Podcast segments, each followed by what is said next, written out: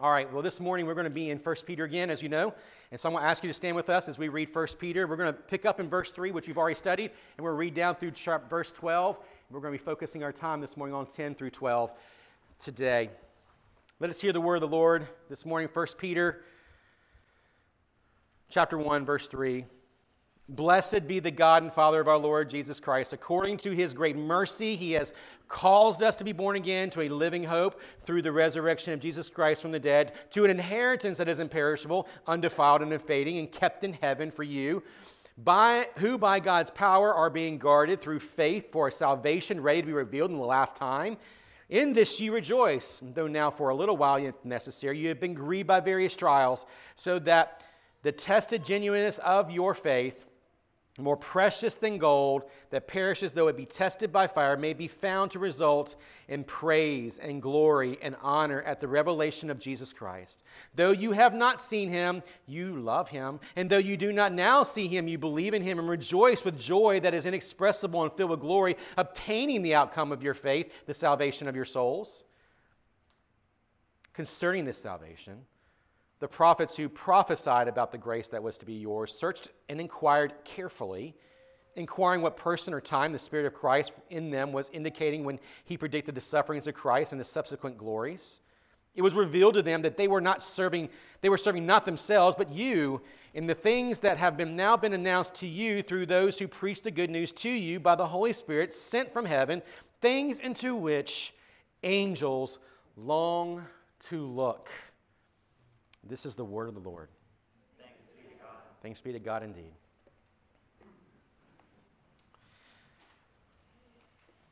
It feels like a morning where I need to have my obligatory reference to Lord of the Rings. Y'all okay with that? I feel like it has to happen about once every couple of months, so we're going to go ahead and go do it again.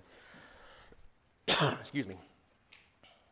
If you're familiar with, and I would believe most of us have been, if you haven't, you got to know that to listen to my preaching, there's going to be a regular reference to this, so you might do yourself a favor and go, you know, read or if you have to, watch the movies. Um, Lord of the Rings, of course, is this trilogy by J.R. Tolkien. And then he has this prequel that goes along with it, The Hobbit. And by the way, I might cough a little bit. In, in fact, if someone can grab me a cup of water, that would be really, really awesome um, real quick, but I just I feel something coming on. It's been a little fit I've had this morning. But anyway, this trilogy of the Lord of the Rings, excuse me. And you, if you know anything about this particular trilogy, you know that one of the themes that runs under the trilogy is this struggle with mankind. And mankind's struggle, particularly with the power that they tend to, well, they struggle to, to tend to have power. And when they have power, mankind struggles with how to use that power and not to use it for their own self interest and gain. We, we, we kind of see that under this. And so, one of the things under it is it's why, particularly the members of mankind, if you watch the, the whole story develop, it is why the ring, particularly, eh, is a dangerous thing for any of the members of mankind the, uh, of that particular storyline. And when they have it, it tends to corrupt them because they don't know what to do with that kind of, of power. So in the Hobbit, we find that this once great united kingdom of Arnor and Gondor, under the rule of, uh, I, I, always say this wrong, Isildur, Isildur, splits. And the reason why it splits under his rule is that when he has that moment when he's fighting Sauron, the Dark Lord Sauron, he gets the ring, and instead of destroying the ring, what does he do with it? He keeps it, keeps it for himself. And what happens is it turns him inward and self preservatory. His kingdom is about preserving his own kingdom and his own rule over this kingdom instead of being a steward over the kingdom that he had been given through his father. And so, therefore, that's the kind of the Hobbit story is this kind of split on Middle Earth between these two great human man, kingdoms of mankind. Now, when you fast forward to the, the original trilogy, right, you have the first book of the trilogy, The Fellowship of the Ring, and we find a man named Aragorn, the main primarily the main protagonist in, in, uh, in Tolkien's trilogy there. And initially, he's referred to as named as Strider, but we find out later on that he's actually the what? The heir to the great king that's uh, Isildur.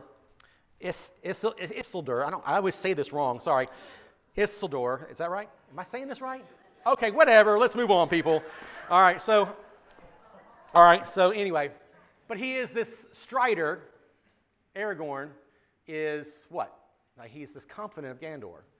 I mean, of, Gan- of Gandalf, excuse me. I keep, I'm really butchering this this morning, I'm I, not, am not? Forgive me. Anyway, but he's this, he is this, he's this confidant of Gandalf, and they're on this quest, almost a secret quest, that other people begin to you know, progressively reveal that they're a part of, which is what? To find the ring and what? Destroy it, right? Because he knows that, that it needs to be destroyed for Middle Earth to be freed from the power and the darkness and the division that has um, that, is, that it has been succumbed to because of what happened in the previous generations. The pursuit of, of power and authority is really one of the things that mankind has struggled to do, deal with the most through since the garden. Amen? That's really one of the most basic things that mankind has struggled with is who is rightfully in charge. And, and the reason why that's for us noted this morning is because that's exactly what Satan did. He, he, he, he took and tempted Adam, he tempted Eve, and he said, Look, th- this God, the Lord, the Creator, doesn't have your best interest in mind. You actually would do better to rule yourself. And so that has been the trajectory of mankind ever since the fall. Amen? This is kind of what we see. This is the main arc of all the Bible. And it's been the arc of how to redeem man in spite of this failed pursuit over their own self sovereignty. And what we find in the Bible is this progressive, wonderful uh, storyline of how God doesn't just leave man in his own pit of despair, but that he is he's constructing this, he has constructed from eternity past this wonderful salvation that is, that is progressively revealed throughout the ministry of the prophets, the ministry of the priests, the ministry of the kings, and of course, ultimately, the ministry of the apostles, as they have now sat under Jesus' teaching for three years. And all of this, of course, is preserved for us in this pages of Scripture. This is kind of the main idea. That's like Christianity 101 for us this morning. And what you and I know, just like Aragorn, who is this rightful heir um, to, the, to, to the king of, uh, king of Gandor and, and, and, Arnor, Arnor, excuse me, golly, I'm really st- struggling with this in the Arnor um, this morning. Um, we know that the rightful heir of all things is, is Christ. We know that the rightful heir, he comes to, to, to tell the world through his, his, his, his incarnation that there is a God who rules all things. He is, he is calling a people to himself to be his new humanity, his new Eden, and those people will, there will, will reside with him forever and ever and ever in a um, reconciled and a restored new heavens and new earth, a restored Eden, if you will, a restored Middle Earth, right? If you want to use Lord of the Rings terminology. And what you and I need to remember this morning, I think what the text is going to drive us to, and we see here in verses 10, is that there's this great salvation that Peter wants to take a time out in and help us see that this great story of salvation has been progressively being revealed to us. It's been protected and carefully uh, transmitted to us. And it's by that means that the church remains steadfast as we sit under the ministry of the word week in and week out, and we cultivate and, and, and knead the word of God into our hearts through our relationships with one another, that is one of the primary means of grace whereby we remain steadfast in a world that is so hopeless without Jesus. And so, if I had one sentence that would, that would kind of summarize everything that we're going to talk about this morning, is this that the careful work of the prophets that is preserved in the scriptures for us it deepens the faith of the church in the work of, of God's work of redemption. It's a very simple idea. It's something that I think most of us would definitely say a hearty amen to, but do we give it the kind of proper attention in our lives that we should? Do we give the scriptures the proper attention to uh, in our lives? Do we recognize that we ourselves are enveloped into the same story as the church? that has been revealed to us so painstakingly and so carefully to us in God's Word that that's the reason why you and I return to the Word over and over and over again. To be reminded that this storyline is our story. It's a story you and I have been invited in as God's people. So I'll say the sentence again that the careful work of the prophets that have been preserved in the scriptures deepens the faith of the church in God's work of redemption and I'll add a little tagline until Jesus returns. Because that's really the context of this. This is an eschatological hope, right? Peter's saying, hang on, Hold on to the word in the midst of your suffering, there, dear church, in, in, in Asia Minor, which is of course would be modern day. Turkey. Hang on. Why? Because there's a day coming, there's a grand salvation that's going to be completed for us in Jesus, and you're a part of that story. Be reminded of that, dear Christian. Be, dear, be reminded of that, dear friend, this morning, because that is what Peter would want us, through the inspiration of the Holy Spirit, to be reminded of. Because again, just remind ourselves a little bit what we said about verses 3 through 12, which we're going to come to the conclusion of this morning of this great kind of doxology. That this is a song in some ways that Peter's singing.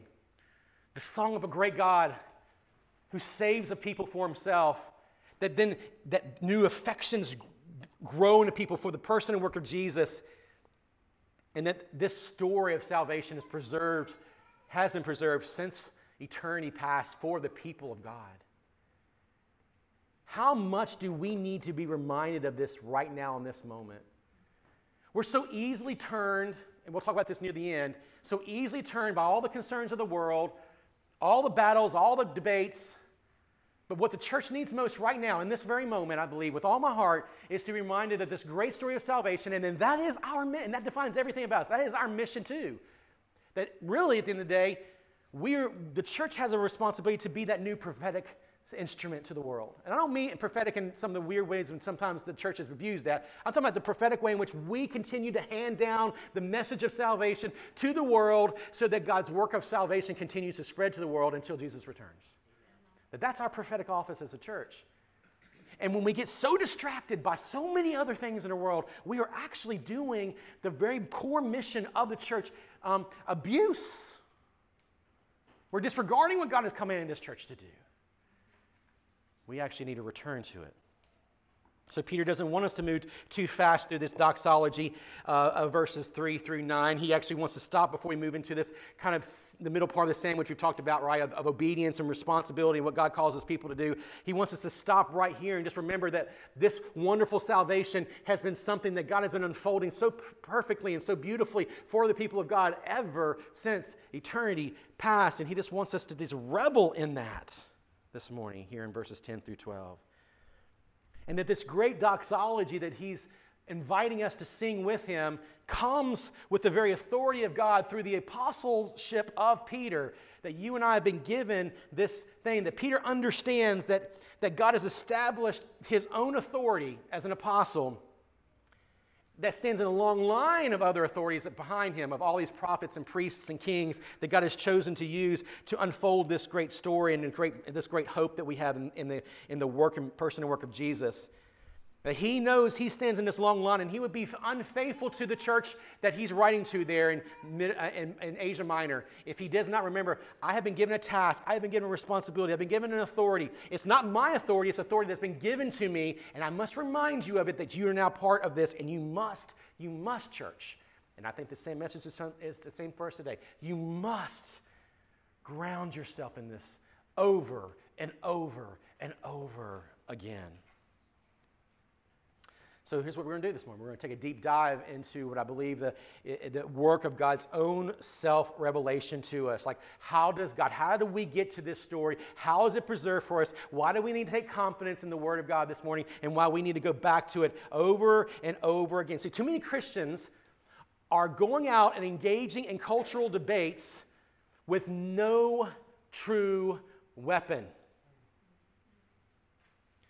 We don't know how to, so we just used all of the fainting weapons of the world to argue our, and debate about every little issue out there, and we need the Word of God.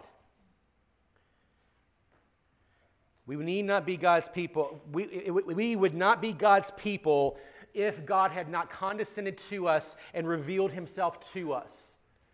And so when we go out there and we engage in all these things without really understanding the Word of God and what we're called to, we're, we're, we're going to do the world disservice. Because who cares about the cultural uh, uh, uh, uh debates? They're going to end one day. But if we don't go out there and tell them about Jesus and about what he has accomplished in this worldwide kingdom that he himself is established for himself through the church and will be revealed fully and finally when he returns. If we fail to do that, and in an effort to always be involved in every little jot and tittle of every little debate that's out there, we will sin. We could be partially, I again, not ultimately responsible, but ultimately we could be playing a part in someone going to a Christless eternity. Now, I know that that sounds like a really stark statement. And I know ultimately, we all know this, everyone will go to, where, to a Christless eternity on their own merit because they are sinners. So you are not contributing to someone's necessarily someone going to hell because, they, because but what I do want us to know is, but we don't want anyone to go there because we could not, we did not open our mouths. Right? Um, so that's what we want to do. Let me say it more pointedly. When the church is weak on the doctrine of God's revelation, i.e., the scriptures, it, is a, it, is, it will render itself, herself, weak and susceptible to what Paul says in Ephesians 4 14. That would be being children tossed to and fro by the, wave, by, by the waves and carried about by every wind of doctrine, by human cunning, and by the craftiness of deceitful schemes. Friends, don't let the church be that. Don't. So, my outline this morning is really two, two simple things.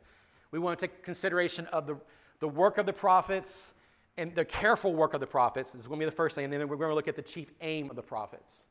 The careful work of the prophets, and then the chief aim of the prophets. The careful worker prophets we will look at in verses 10 and 11 primarily. Let's just read again. Concerning this salvation, the prophets who prophesied about the grace that was to be yours searched and inquired carefully, inquiring what in person or time the Spirit of Christ in them was indicating when he predicted the sufferings of Christ and the subsequent glories. We look at a couple things. Let's just pick out the verses themselves. Let's put our eyes on the text concerning this salvation. What salvation? This salvation. The very salvation that he's been unfolding here in verses 3 through 9, particularly uh, 1 through, 3, 1 through 9 for that matter. This wonderful salvation that is not just started with the resurrection and the ascension of Jesus, but it's actually very much a covenantal grounding all the way back to the garden. He's saying, Everything that Christ accomplished is the realization of all that God's been promising. So, this salvation, this covenantal unfolding of the God's work of redemption, this salvation is the long anticipated promise of God from Genesis 3, what we call the proto euangelion. I know that's a really fancy word, but the, the, the pre gospel. It's the, it's the pre message of the gospel right there in Genesis 3:15. And that pre message of the gospel then continues to unfold throughout the scriptures and is realized in the person and work of Jesus. This is what we mean by this big word eschatological vision that Peter has been pointing out to the suffering churches there in Asia Minor. He wants them to understand that the, that the, the salvation you hold to now, presently, in the person work of Jesus, is will be fully complete when he returns again. So there's way more to our salvation to experience than what you will I will experience even in this very moment, as wonderful as that is right now. Isn't that amazing? So let's just kind of stop for a second here and just kind of, uh, kind of knead out what this means. What is exactly this covenantal arrangement God has made with mankind? I just want to kind of give you some really foundational theological uh, uh, uh, training, if you will, this morning, because I think sometimes we don't think about this when we approach the Bible.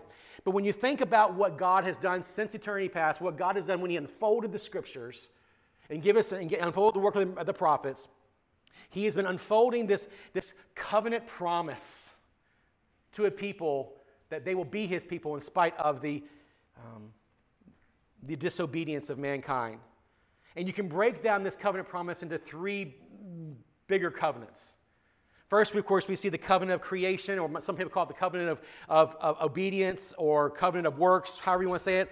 And it's basically this in creation, and you've heard me say this before God creates a people, he, he puts them in a place and he puts them under his rule and blessing. That's what Eden is, okay? God's people, God's place, under God's rule and blessing. We know, though, that if Adam had succeeded in obeying God, that covenant agreement would have resulted in blessing for all of mankind. But we also know, though, Adam and Eve ignored that covenant agreement and his law, and they ate of that tree of knowledge of good and evil. And what was the result? Adam and Eve and all of mankind, all their progeny after them, they would be separated from God for their sin and disobedience, and only enmity would remain between God and mankind. That is the result of everything that happened in the garden. So you're sitting in here this morning, you may have never heard the gospel before in your life. Let me tell you why the gospel is important to you because of that reality. Our forefathers, all of them, failed to meet God's holy standard. They rejected God, and ever since, every man, woman, and child has lived at enmity with God. That is the covenant of works, that is the covenant of creation. Adam did not fulfill what God had commanded him to do. But praise be to God, God didn't leave it there. Amen? Amen? There's a covenant of grace. That's the second aspect of this. These are the grace in which God he hints at there in Genesis 3:15. I mentioned here a minute ago that first marker of the covenant of grace. And this covenant is established and typified by God himself with a specific person and his posterity. Who is that? That's Abraham. And in Abraham, he makes a promise that he'll bless the world and he'll multiply his family, and so that all the world is blessed through him. And ultimately, how they're blessed through the whole world blessed with him through the person and work of Jesus. That's the ultimate blessing. Those who trust in Jesus, who comes to, to bring salvation to them. But what we must see is that Abraham's children are not children per se of a, of a genetic bloodline that's important here, but they are a spiritual bloodline. That's what we see in the New Testament. It's all those who are faith who are the, of, the, of the bloodline of, G, of, of, Abraham. It has nothing to do with their genetic line. This is the problem when we get into all these, these, these earthly battles, is because at the end of the day, this is not about that. But it's about a spiritual bloodline that God makes a promise to Abraham for that all those who come through you, because you're a selected people from all the nations, you're going to be my people and they're going to be saved. Why? Because I save you. I will give a sacrifice and atonement for you. And so we know the story goes like this that God says there will be, an, uh, there will be a, when we tells him to sacrifice his son Isaac, he takes him up there. What does God do in the last second, right before Abraham is called to sacrifice his son? He provides a substitute. What is that a picture of? Your spiritual line will be provided a spiritual substitute, one in your place, one in your stead. He will have real flesh and real body, real bones. He will live a real life just like you did, but he will do what Adam didn't do, which is obey all of God's commands. And then he will lay down that life for you and me so that you and I would have no grace and we would be restored from our disobedience to God. Okay? So you see where we're tracking here. This is, this is the whole covenantal unfolding of the Bible. If you read the Bible this way, I promise you, you'll get way more out of the Bible than you ever thought you could. Now, what's interesting about behind all that, the two differences between the, the covenants is this. One covenant depended on the obedience of Adam, and we know how that ended. And one covenant depends on the obedience of God through his son Jesus. God undertakes in the second covenant of grace, the one of grace, to say, You can't fix this yourself, so I'm coming to do it for you. He bears the entire weight of the covenantal arrangement in the second covenant. Now, here's what's wonderful about this this didn't develop in time and space. Do you know that? That actually, this covenant arrangement, this covenant agreement, this covenant uh, uh, that God has designed so that He would rescue mankind from the face of the earth is actually something that was behind the scenes and the, behind the covenant of works, behind the covenant of grace in eternity. That we even see this in this very text that God, it says there in uh, verse 2, according to the foreknowledge of God the Father and the sanctification of the Spirit for the obedience of Jesus Christ. Like there's something that's happened behind eternity that set the stage for this very covenantal reality. And it's an arrangement not between God and mankind, but between who? The Father, the Son, and the Holy Spirit. Right? It says it right there. In verse 2, God the Father, by the foreknowledge of God the Father, He determined that He was going to save a people. that He would wash that people, He'd sanctify that people through the Spirit. What? In the person of Jesus by the what? Applying of His blood to their lives. This covenant of redemption, we call it, actually lies behind all of all of God's covenant agreements with mankind in the pages of Scripture. Now, I've tried to make that as simple as I possibly can. Because when you understand that is the background of the Bible, what you and I are able to do is when we come to texts like this and we start to look at the works of the prophets, it says very clearly here concerning the salvation, the prophets who prophesied about the grace that was to be yours searched and inquired carefully. What this means is, is that the very story that God has been developing and unfolding and progressively revealing and, and frankly, pushing forward by his own sovereign will, has been intricately and carefully preserved for you and me. And when Peter's speaking these words here in verses 10 through 12 to this, writing these words to this church that is struggling to, to remain faithful, struggling to have hope in the midst of all the, the pressures they're facing in their own context, he wants them to know hang on, dear believer, because you're part of something much bigger than your momentary afflictions. Hang on. So that's what he says are the prophets who prophesied about the grace to be yours. The prophet's primary role, then, as we see it unfold in Scripture, was to what? Was, was to point you and me to the grace that was to be ours by the gracious hand of God. See, there's a misnomer about prophets and their ministry sometimes that unfolds, and unfortunately, it's, it can be kind of a it's unfortunate that, that people think of prophetic ministry as these kind of like random utterances and these kinds of things, but that actually is not what the prophets did. No, they, they're not a people who, who speak some elusive impression about who God is to the people of God. Like, oh, random wisdom, right? I'm going to speak this word into your life. You ever heard someone say that? No, you're not speaking anyone's word in anyone's life, okay? The, the people need the God's word, right? So if you've said that recently, um, yeah, don't do that anymore. All right? Because you're not called to speak a word into someone else's life. You're called to reveal God's word to them through the pages of Scripture. But these prophets were that, very much that mechanism. They're much more than people who give just impressions about God. They spoke the very oracles of God's divinely given message of salvation through these prophets about God's uh, main, resp- main storyline. And these, this main storyline can really be pared down into four main focuses, which we've already kind of already shared in this larger covenant story. That one, God is the ultimate sovereign creator and ruler of all things. Friends, you've got to know that. You don't have a right to yourself. God has rights to you. That's one of the primary responsibilities of the, of the prophets. You don't have rights over yourself. God does. He's the righteous ruler and sovereign creator of all things.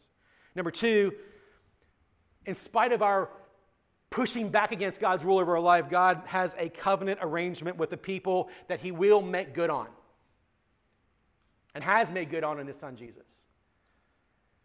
And that He fulfills, number three, those promises that He says. So I like to tell people you can read the Bible in two stages Old Testament, God's promises made, New Testament, God's promises kept.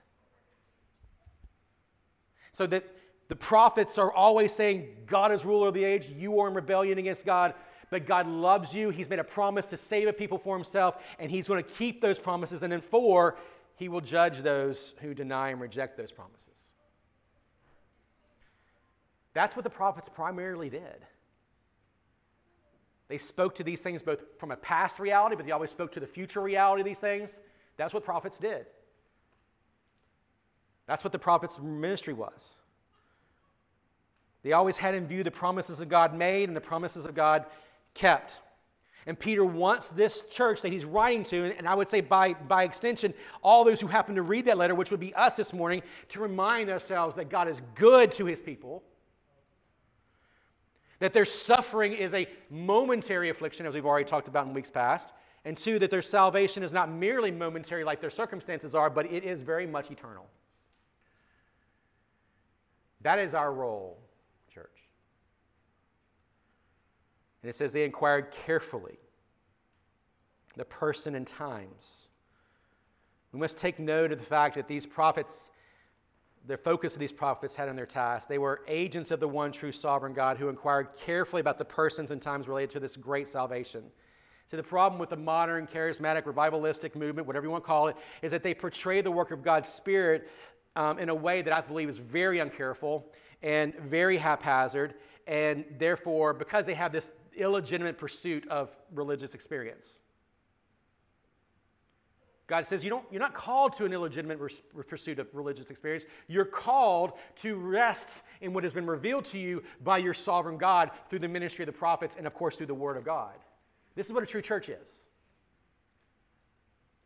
That's the problem with the modern charismatic movement. So I, I, I don't say that in, with any type of like indignation towards those who have a tendency towards more charismatic um, ways, but I'd say that in a way that, that, that only that which brings us back to this great story of salvation actually is legitimate. That's what, it, at the end of the day. that we don't worship a God who is a God of disorder or chaos, but he is very much a God of order, and he is ordered very carefully through his own self revelation, through the ministry of divinely appointed ambassadors like the prophets, the priests, the kings, and the apostles. Great many of people across a great span of time have participated in a very careful unfolding of God's covenantal work of redemption. 66 books testify to that, of the Bible. Why do we need to pursue illegitimate religious experience if we have 66 books of the Bible written over centuries and centuries and centuries by, by men and, and men and women who played a role in these wonderful story that has been unfolded to us throughout these ages? Tell me why you need an illegitimate religious experience. You don't. You need to come into God's Word every Sunday, sitting under it, submitting to it, so that you then will be shaped and formed by that through the people of God, under the Word of God, so that your hearts may be made full. See, their goal was clear to point to the predicted sufferings of Jesus and the subsequent glories, is what it says there in the text. They carefully inquired about the people and the, and, the, uh, and, and the times in which all this stuff was continuing to unfold so that what? They were looking forward to what? Jesus coming, although they wouldn't necessarily have known that necessarily in every one of their times in the Old Testament, but they knew that there was someone, a Messiah, who was going to come and he was going to right everything that went wrong. And they were pointing and looking for that time, which we now know is the sufferings of Christ and the glories that come from that.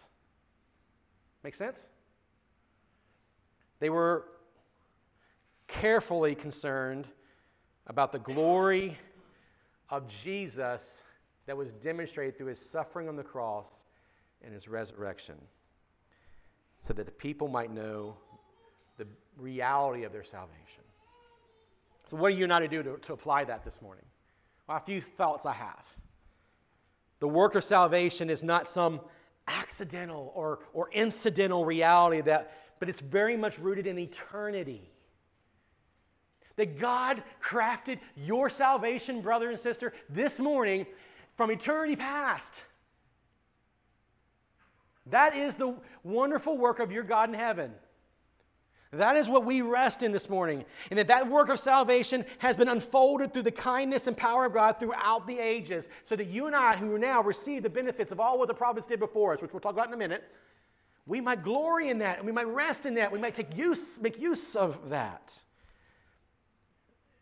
God calls and inspires and directs the work of these prophets and these priests and these kings and these apostles who reveal the grace that was to be ours in Christ. In other words, you and I can take confidence in what we have here in the pages of this, of this book. Why? Because they saw, they spoke, and they wrote by the inspiration of the Holy Spirit the very message of saving grace for us because they all lived and they but, we also have to remember that because they all lived and ministered in various times and epochs of redemptive history their view of the lamb of god wasn't always crystal clear right? Because you know god gave them what they needed for that particular epoch in time right? We need to understand that. But they still knew that there was some mediated work of grace that god was going to provide through the messiah. Nonetheless they possessed the same message. The same message, I've already said it before, that Adam and Eve needed as they were being removed from the garden. In Genesis 3:15, one day I will send to you one of your seed will what? Yeah. He'll stomp the head of the serpent. And he will save you. That is just as much the gospel message as the same gospel message that he gave to Abraham and to David, to Moses, and is fully realized in Jesus. That's the way we need to read the Bible.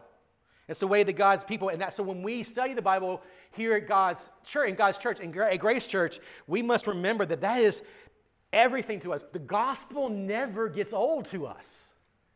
I mean, essentially, it's what Peter's saying here. Don't ever let the gospel story ever get old to you. Look at what the wonderful way in which God has preserved this wonderful story for you. Don't let it get old to you just because you're experiencing some momentary afflictions.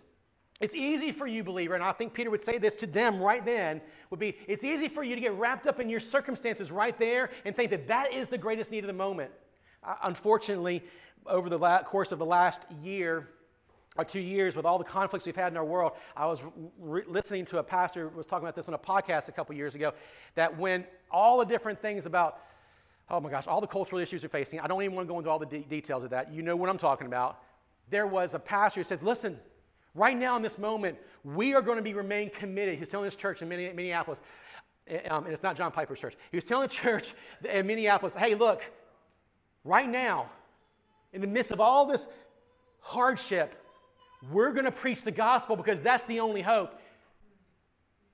And he had two elders who came to him and says, "We don't need the gospel right now."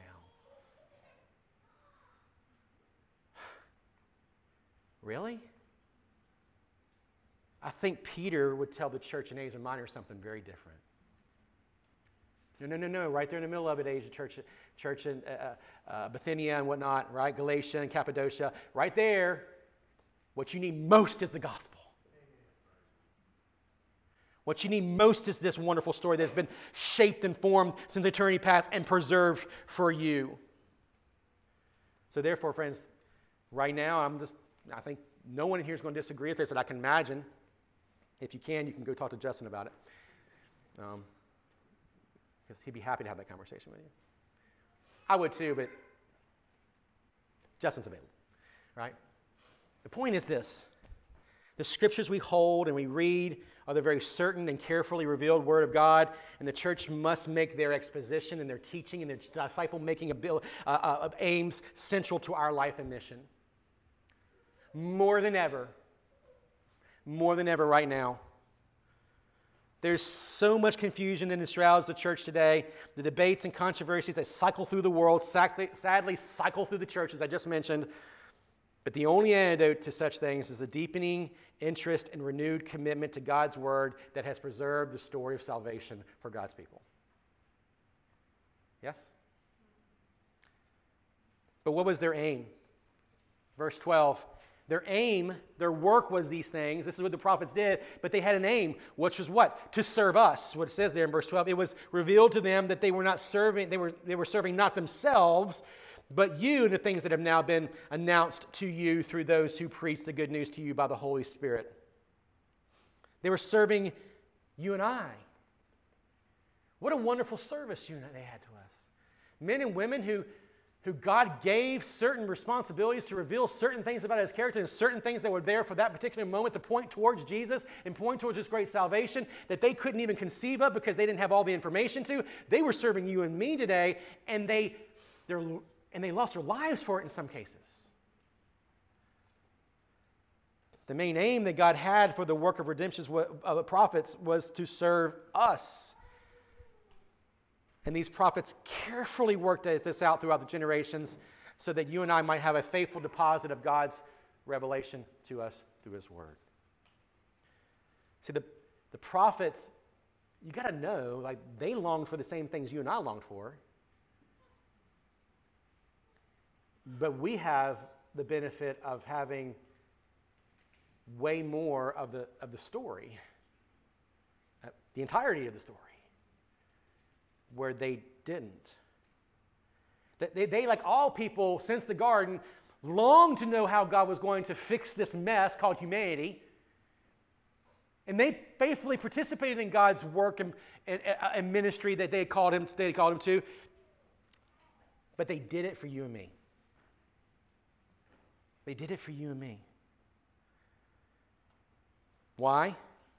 Because it's that moment in Peter's time, some 60 years maybe or, or so after Jesus, or 30 years after Jesus' ascension, that this news, good news of the gospel has now starting to spread across the Greco-Roman world and into the modern the world of that day. And it says here it was revealed to them that they were serving not themselves but you in the things that have now been announced to you through those who preach the good news to you through the Holy Spirit. In other words, the message of Jesus is the, is the finality of it all. It is the bow on the top. It's, Everything that God has been wanting to reveal is now realized fully in Jesus, and these people are benefiting from that. Things that they couldn't see, they now get to see this message fully realized in Jesus, and it was preached to them. That should tell us something about our task to preach the gospel. Through the work of the Holy Spirit in the church, we are to preach the gospel just like that was preached to us so that we might carry on the message of the gospel until Jesus returns. See, it's been the Holy Spirit's job throughout all of this unfolding revelation of God's work of redemption to, to, to do that through the work of the prophets and work through the ministry of the kings and all these different things we see in the Old Testament. And his job was always the same. The Holy Spirit's job was always the same glorify Jesus. Look, the covenantal arrangement of the Father, Son, Holy Spirit in eternity past was simply this God said, I will have a people for myself. The Son says, Father, I'll get those people for you. And the Spirit says, I will glorify the Son who's getting that for you. That is the Trinitarian, that is the Trinity at its best in our salvation. And friends, this is what has been finally realized for the church for Peter in that day, and it's the same message that you and I grounded in 2,000 years later, and however long the Lord tarries, that is the message we must continue now. That's what we must do. And it's make it clear this salvation is so wonderful. What does it say there at the very end? The angels long to look at this. So now we're not talking about just prophets who are very who are human beings, okay? We're talking about angels who are heavenly beings. They're, they're not human. I know sometimes we'd like to kind of give them human, like mentally we think of them in kind of human parts and whatnot, but, but they're not human. And angels, as much as we might like them to be sitting on little tchotchkes around our house or whatever it is, if you're into that, that's fine. But just understand something that they're, they're divine beings who would love to experience the grace of God like you do. And they don't get the benefit of that. They have known all about it.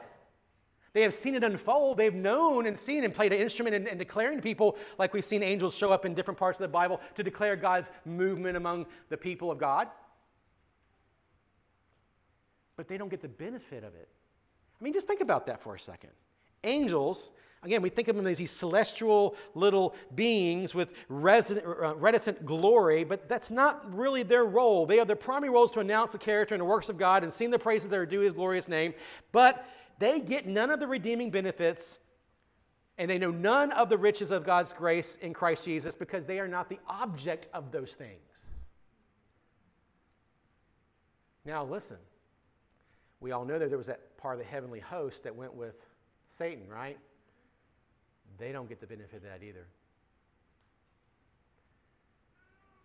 And, friends, you and I must recognize here we have the angels, the very, the very people, the very, I mean, very, the, the very beings that were there in the heavenly hosts among the, the, among the Godhead themselves, and they're in the, they're in the presence of the Godhead, and they have watched it all, and they would much rather be in our place. They long for these things. See, the, the gospel for them, they knew it, you know, cerebrally perhaps, but they could never know it experientially. You and I get the benefit of knowing the gospel experientially. The gospel is not some mental exercise or cerebral exercise, but it's a deep experience, an experience of God's love and mercy, an experience of the depths of His grace and kindness. And of course, these beings knew that, right? But they didn't know it like you and I know it, or at least should know it. And they longed for it, they yearned for it, they desired it. See, angels are not some stoic beings based on this text who are just kind of there, unfeeling. You know, no, they they spent their entire, the entirety of their creation is what? To sing the praises of God. Amen. And they still, even with such a task, long for what you and I get to experience. What a beautiful thing. When we finish all this out and we think about this from our vantage point. What does this mean for us as we kind of kind of begin to make the turn towards closing up? I said this earlier. The, the thing, the one thing in this moment right now, I think the church just needs to be reminded of is we are carrying along that prophetic task to the world now. That is the church's job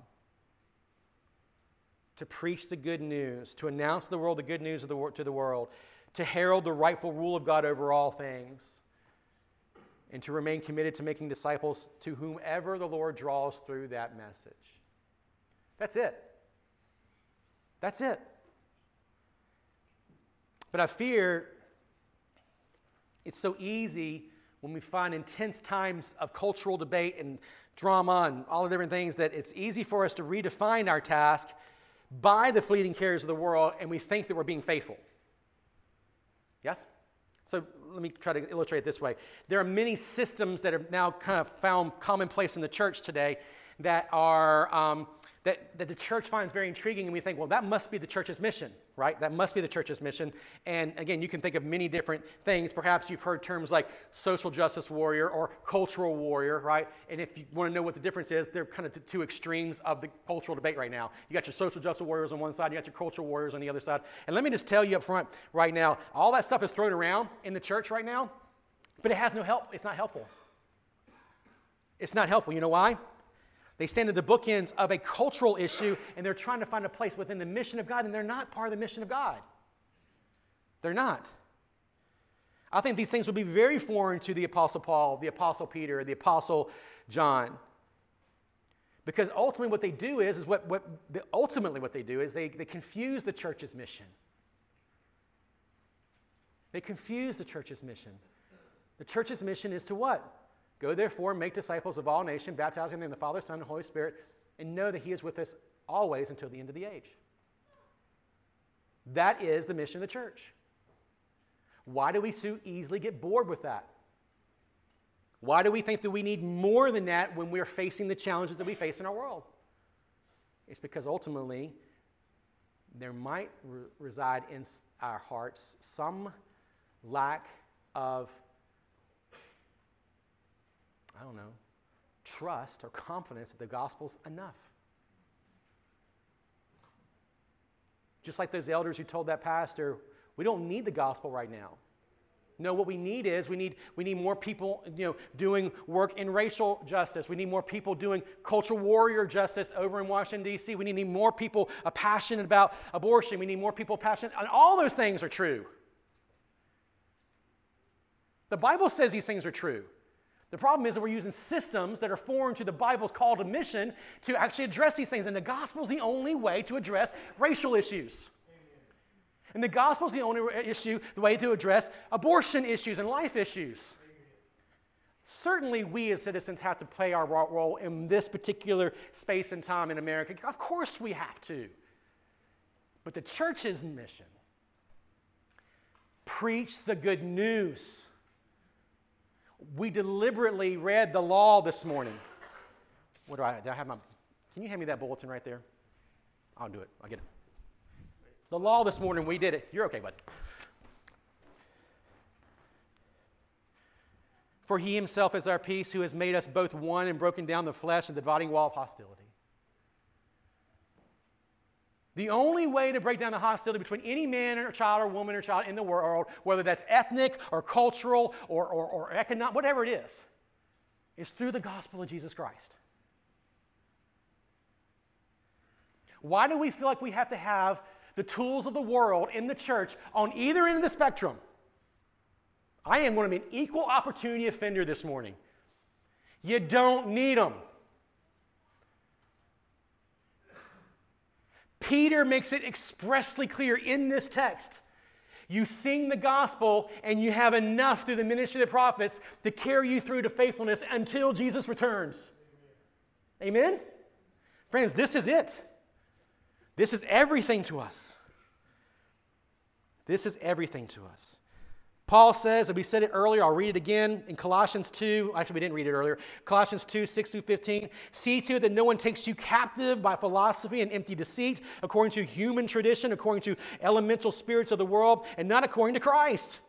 For in him the whole fullness of deity dwells bodily, and you have been filled in him who is the head of all rule and authority. In him you also were circumcised with a circumcision made without hands, but by putting off the body of the flesh by the circumcision of Christ, having been buried with him in baptism, in which you were once raised with him through faith in the powerful work of God, who raised him from the dead. You and you who were dead in your trespasses and in the uncircumcision of your flesh, God made alive together with him, having forgiven us of all of our trespasses by canceling the record of debt that stood against us with the legal demand, its legal demands.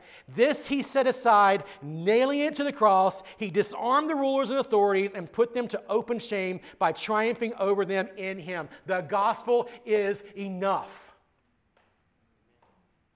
The gospel is enough. So let's just wrap it up here.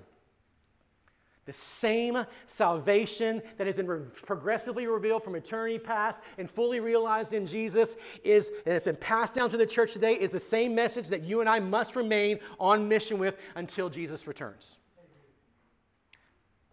I'm unapologetic in that. I'm unapologetic in that. This message was the only hope to that suffering church in Asia Minor. And friends, it's the only hope for the suffering churches right here and right now.